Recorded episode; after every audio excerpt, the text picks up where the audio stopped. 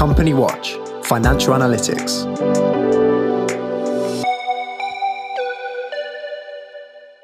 Hello, and welcome to the Company Watch Coronavirus podcast.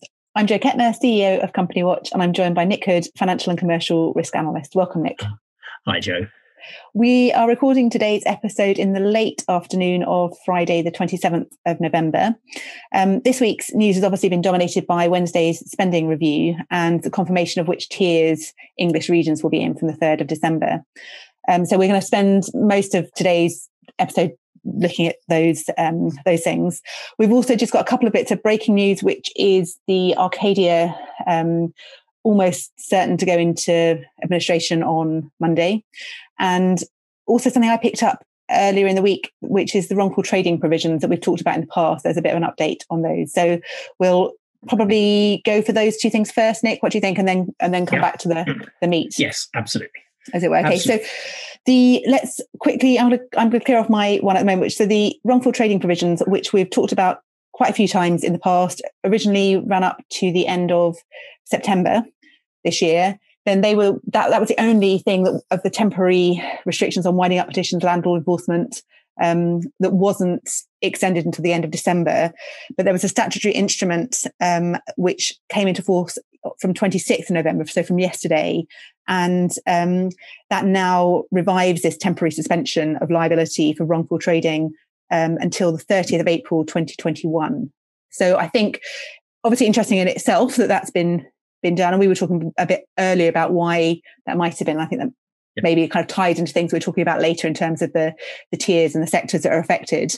Um, but I think it maybe gives a bit of a signal about what might happen at the 31st of December um, cliff edge and, and perhaps the, the, extension of those those other provisions to um, yes, I think creditors. I, I, think that's right, Jo. And, and um, as I was telling you before we started, um, uh, and maybe it's worth we put a note out um, on this.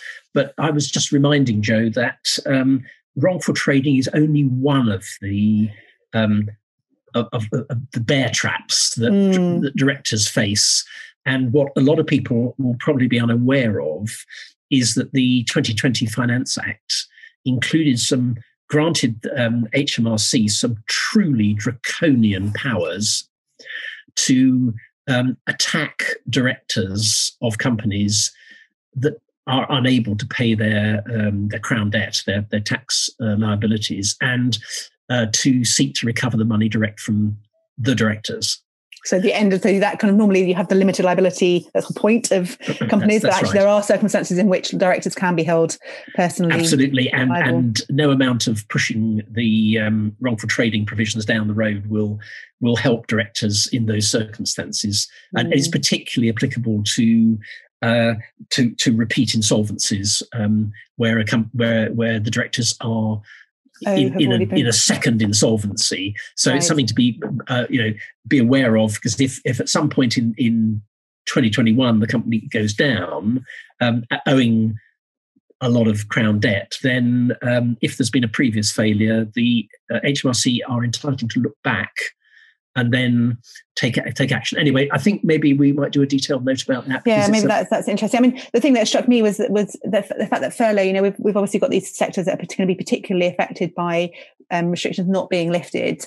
Um, furlough is, is obviously designed to help support the, the job side of that, yep. but the furlough scheme requires employers to still pay the national insurance contribution and pension um, contribution. So clearly, Indeed. there's there's an ongoing liability that's going to be building up for um, for employers. So again, I mean, I just I haven't seen that that connection being made anywhere else. But you know, as we were talking, it kind of I wonder whether that there might be some some connection um, there.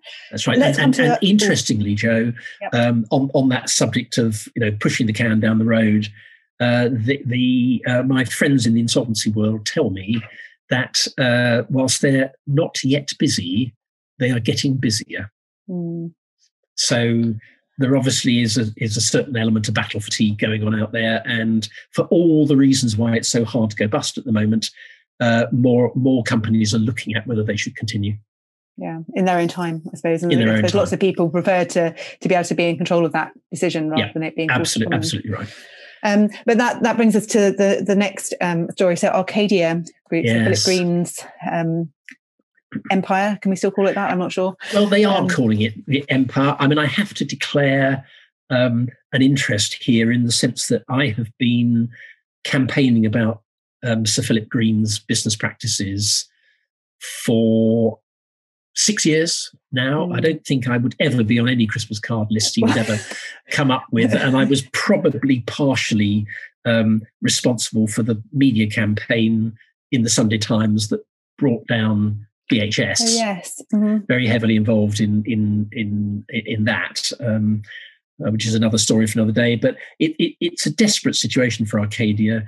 Um, because they're already in CVA. Let's not forget they're already in, in a. Oh, oh look! I mean, this I mean, this has been a commercial and financial zombie mm. for years, and it all goes way back to when um, Sir Philip Green took control of this company and did as he has he has had a habit of doing over the years. There are he has got previous ripped out the cash and, and took 1.2 billion pounds mm. to Monaco.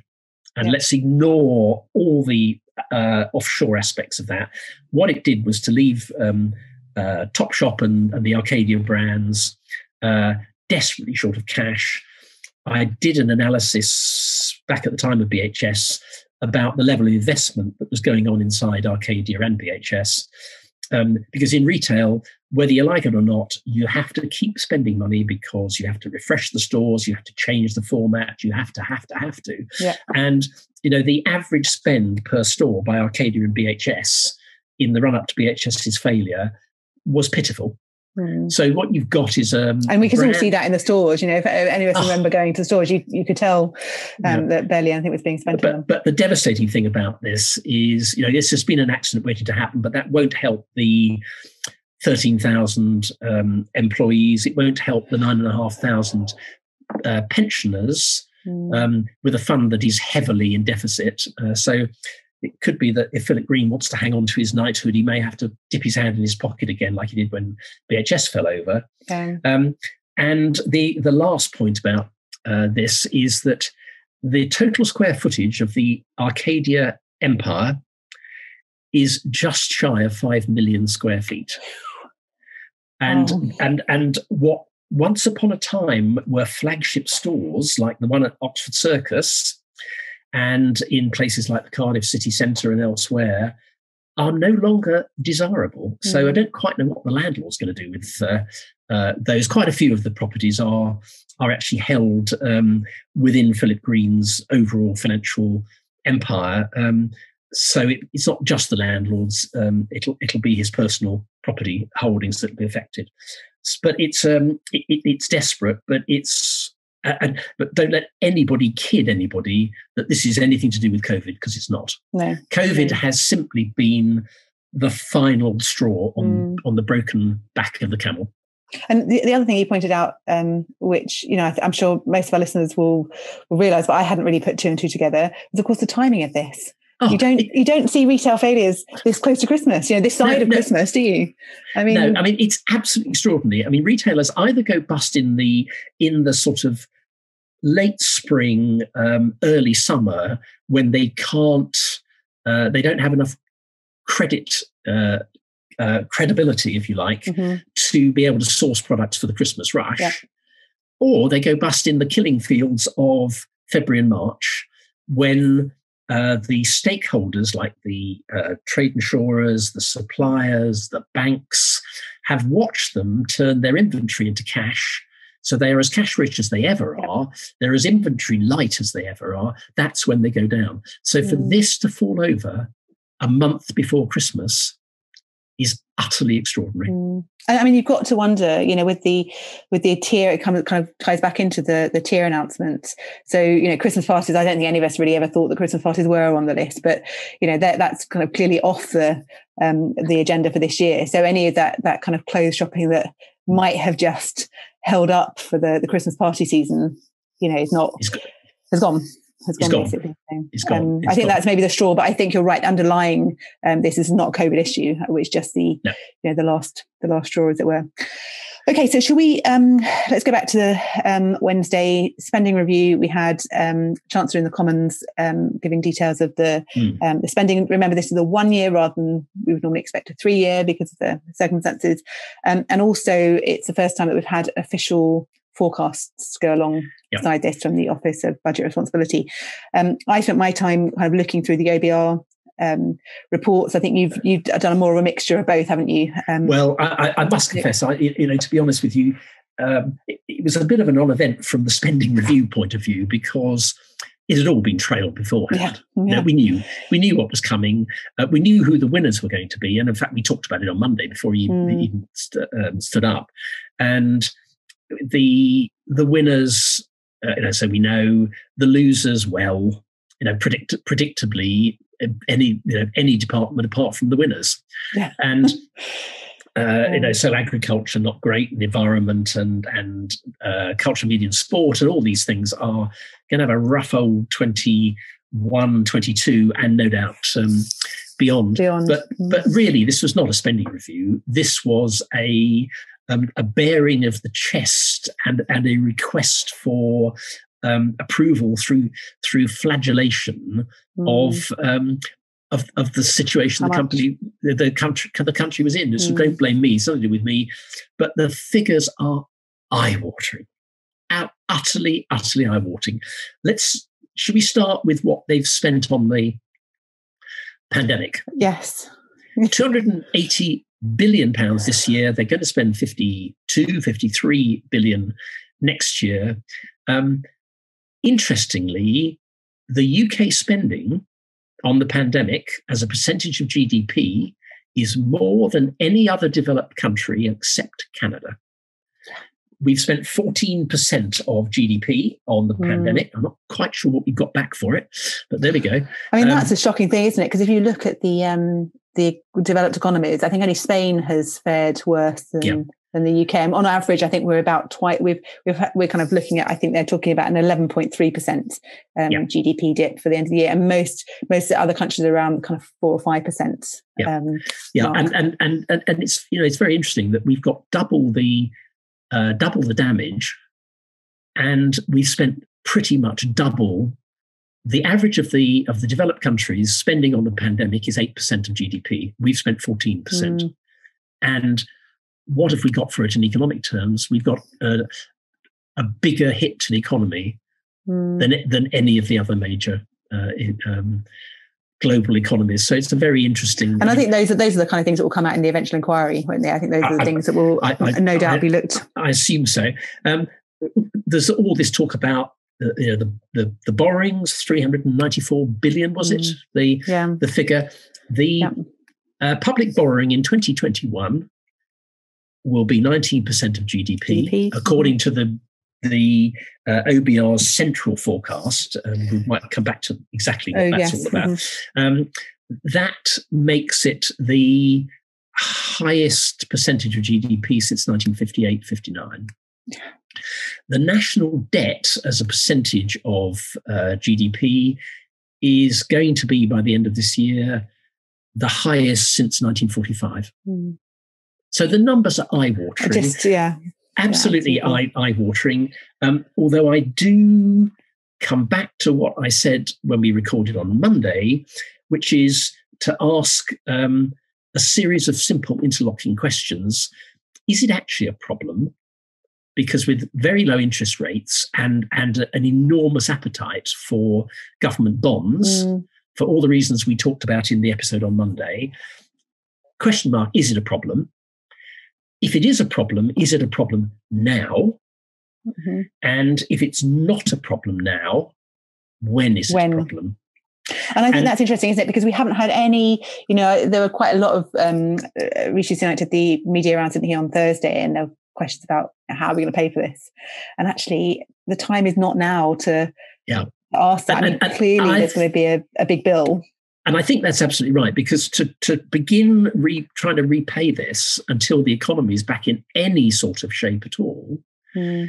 and there we come back to another aspect of this, you know, uh, of this forecast, eleven point three percent down this year, and uh, you know the uh, the the Bank of England and the OBR and the and, and the Institute of Fiscal Studies, Paul Johnson there, are bickering about when we might get back to pre pandemic mm. levels, but it ain't anytime soon. You know? No, so we've got OBR saying Q4 2022. Bank of England, I think, is Q1 2022. Two. Um, so, and I, I can't remember the, um, we had the IMF, I, I think, is similar. I think IMF is somewhere in the middle as far as I, that's, that's as right. As I remember. So, um, so, um, uh, what we're talking about is it's going to be a very long time before the conditions would be right to begin to repay this. Yeah. So the question is, does the government have the patience? Because what you've got to remember is that there's a general election coming in 2024. Yeah. So if they do delay it, we're into po- political speculation here. Mm. If they do delay it because the economy isn't recovering, then they might be starting to do some very unpleasant things to tax rates in the run up to an election. Yeah. So watch that space. We've got years to see that that that mm, cauldron play, bubble play and out. hubble and bubble on on that one. Um, what also caught my eye, as I suppose everybody else, uh, were the uh, OBR's figures about uh, employment. Uh, seeing the unemployment peaking at 7.5% next year 2.6 million people mm. and if you what if you look at the obr extrapolation through um, you don't it, it, by the end of 2025 we are still not back to pre-pandemic uh, em- employment levels mm. and yes, we are significantly above through 20 2021 21 22 22 23 and we're mm. sort of drifting back to the level we were at in September Q3 um, by the end of 2025, but we're not back back there yet again. And it's interesting. The, the other thing on um, in unemployment is there is a there's a bit of a debate going on about whether the the rate is actually the rate that's being reported, which is 4.9 percent, I think, is the current um, yep. level. Um, that's using um, a kind of a a statistical method that's looking at people who are actively seeking employment. But it, if you look at the real time information, um, information, so that's the payroll data basically. Yep. Um, the OBR says that that RTI information, real time information, suggests that the current rate is closer to six percent, um, and the difference is because people have to be actively seeking employment, and of course.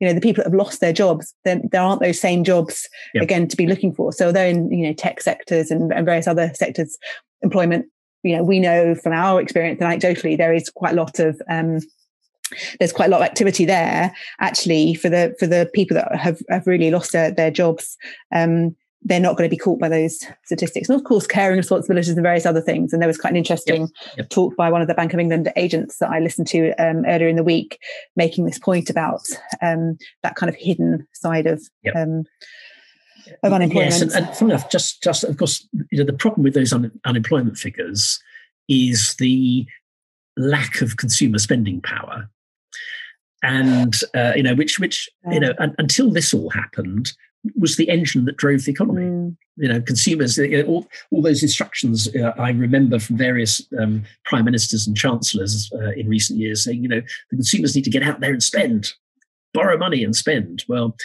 it's very difficult if you've got 2.6 million unemployed.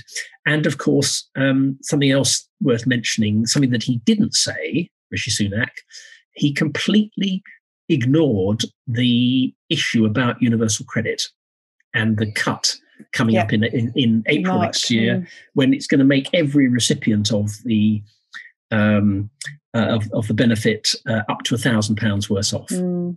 a year. Um, and just a very simple calculation um, there are 6 million people on uh, universal credit, which implies um, that if that cut happens, it, it takes, it transfers, I think the figure that's been quoted is 7 billion pounds from consumer spending power and it dumps it into the black hole of public mm. finances. And of course, that's based on current universal credit figures, and, and we have got, that a, we've got according to the higher. official figures, we've got another million to go on in mm. unemployment between now and uh, and Q1 or Q2 next year. Yeah. They're all going to be on universal credit as well. Those that those that qualify. So it just goes on and on and on. And that is always a conundrum, isn't it, with government? Is that, that you know, there's they're picking up both sides. So you know, trying to yeah. keep businesses afloat and um, you know with a yeah. furlough scheme, but you know if they don't, then they've got to pick it up on the on the other side and that balance. And I suppose you know it's it's difficult to to imagine that how you scenario test for these things because we're in such you know uncharted. Oh, I know. I mean, I don't I don't um, envy the Treasury um, uh, trying to manage this thing. I mean, it, it, it, it must be the most appalling nightmare because all all their I mean you know the goalposts must be whizzing up yeah. and down the um, uh, the goal line so fast they can't see the blooming things. Yeah. Um, but but it is um, it is worrying, and of course it's interesting that uh, the IFS, the Institute of Fiscal Studies, you know, dear old Paul Johnson, was straight out after the uh, review within a couple of hours saying, "I don't believe the borrowing figures; they will be higher." And he you know he he bases that on uh, the fact that the forecast says there'll be no no measurable uh, COVID costs after the end of 2021, and I don't think anybody believes I mean, that, that. Seems um, that seems unrealistic. Highly, un, highly unlikely. Mm. Um, and there's very little um, uh, allowance in the forecast for not. I'm not talking about infrastructure uh, spending here, but investment in public services you know, like the NHS, mm-hmm. like the police, like like like all the things the government does for us. Yeah. Well, education, uh, all the kind of teaching. I mean, there's going to be. Oh yeah, I mean, education, the whole yeah. thing. Um, and and the other thing that Paul Johnson said, and and I think it's a very fair bet, is that uh, the political um, pressure to reverse that universal credit cut may become impossible uh, to uh, withstand. Yeah. And I noticed this this was it this morning or was it yesterday? Um, a certain Marcus Rashford is now campaigning directly to senior government figures uh, and saying, you, you know, you simply can't do this. Yeah. And we all know what happens when the government tries to say no to Marcus Rashford. Yeah, I mean, I, I think you're right. I think my my understanding was that there was a there's kind of a battle like number ten, number eleven on universal um, hmm. universal credit. And you just think if it's inevitable, why not? It's a little bit like the furlough scheme, um, you know, the resisting pressure. No, we're not going to extend it. And then, of course, inevitably you, you do have to extend it and you just think for the sake of clarity um, would it be better to to do this yeah. earlier rather than later? Okay the one thing i wanted to well two things i think left to pick up on in particular. Um, one is business investment. Now we've been talking about this for um, for some time. So again i pick up from the obr reports which again we, we knew this figure before. Um, business investment fell 27% in second quarter. It recovered slightly in the third quarter but it's still more than 20% down on pre COVID levels. Um, and they expect it to fall again in the fourth quarter. And now this is interesting. It's both second wave and Brexit, which is the next thing I'm going to come on to yep. um, in a second. Um, but but worryingly, they say that the um, although it recovers steadily as the economy normalizes, um, it regains its pre-virus peak only by mid 2023, um, and that's later than the GDP recovery expecting. And, and let's not forget that business investment anyway was down because of the Brexit. Oh, you know, since 2016, I think we've we've been seeing there's been uncertainty around, mm. um, and business investment is the thing that is going to trigger growth, yeah. isn't it? I mean, you need to invest to to grow. So that that to me sounded um, a kind of worrying um, a worrying sign. And then on Brexit, finally, finally, some there's some official forecasts on you know what might happen um, as regard to Brexit. I mean, it's not not that pretty. Um, to be honest, I think that there's significant um, downside, another two percent on the central scenario if there is a, um, a no a no deal. And you know they they talk. It's quite interesting. It's an annex. I think it's Annex B of the OBR. Uh, the OBR report is inter- is dense. I mean, I can't say that I've read every single word of it, but it's certainly it's there's some certainly interesting parts to it. Um, and there, I think there is some analysis about how the different free trade agreements with different countries might impact. Essentially, um, the OBR is saying really we need a free trade agreement with Europe, the nearest and largest trading partner. Yeah. Well, um, there's there's a surprise. Yeah, because I mean the OBR's now you know finally come out and nailed its colours to the mast, and who knows, the Bank of England might even follow it one day, um, and and said that if there's a no deal exit it, it will add 250,000 to the unemployment next year. Mm. It'll increase consumer prices by 1%. It'll increase government borrowing by 10 billion. Another, what's another 10 Another 10 billion. Mm. Um, and it'll deliver your 2% hit to GDP. And that's over and above what's already baked into these forecasts for an for a an FTA based exit yeah. from the EU. So this is the this is on top of uh, on top of that. So we'll see. I mean, again, I, we give up. I give up for talking. We've got more crunch talk this week. Um, we'll see how that um, how that pans out. Um, is there anything else that you wanted to pick up? I feel like no. we've we're kind of reaching our listeners' patience. I'm sure we're, we're getting to the end of quite a quite a long um, run through of that. But I, I, hope that was that was useful for everybody. I mean, drawing this conclusion together, it, it seems to me I was trying to put these thoughts together, and maybe I'm not sure whether I've quite managed to have a coherent thought on this, but you look back to the summer and you think that there was quite a, a lot of um, trade-off. There was more, there was more of a sense of, of a trade-off between health and economy, and a kind of hmm. real mm. desire to keep things open as far as possible. I think the message that's coming out now is basically yes, great news about the vaccine, but that's spring, and we've got the winter yeah. hibernation tiers, the kind of highly restrictive tier system that most of the country is um, is in is really here to um, to stay. And you know, you listen to anybody who says, "Well, you know, we might be able to review these and go down." I don't think that's it's, happening anytime soon. It's really. nonsense. It's it's lockdown till April by another name. Yeah, and so that is going to be really um, concerning. The hospitality industry has come out just this afternoon saying eighty percent of of businesses um, in that sector are going to struggle to see a survival. Um, and so I think that that we really are um, we really are in kind of lockdown by another name. And I think there are businesses that are struggling on and and trying to make the best of situations, but it's not going to be anything like um, business as usual until until at least the spring. Yeah, well, there's a cheery on. there's a cheery thought to it. Yeah, sorry, sorry, that's my um that's my thought. But thank you very much, everybody, for listening. If there's any questions or queries, you know, just do do let us know. We're very happy to to take ideas for um, topics to cover. But I think that was a clear the clear winner for this week is spending review and, and OBR. There's lots to um, lots of weekend reading. Nick, thank you very very much indeed. Pleasure, Jo. Thanks everybody for listening. Until next time, goodbye.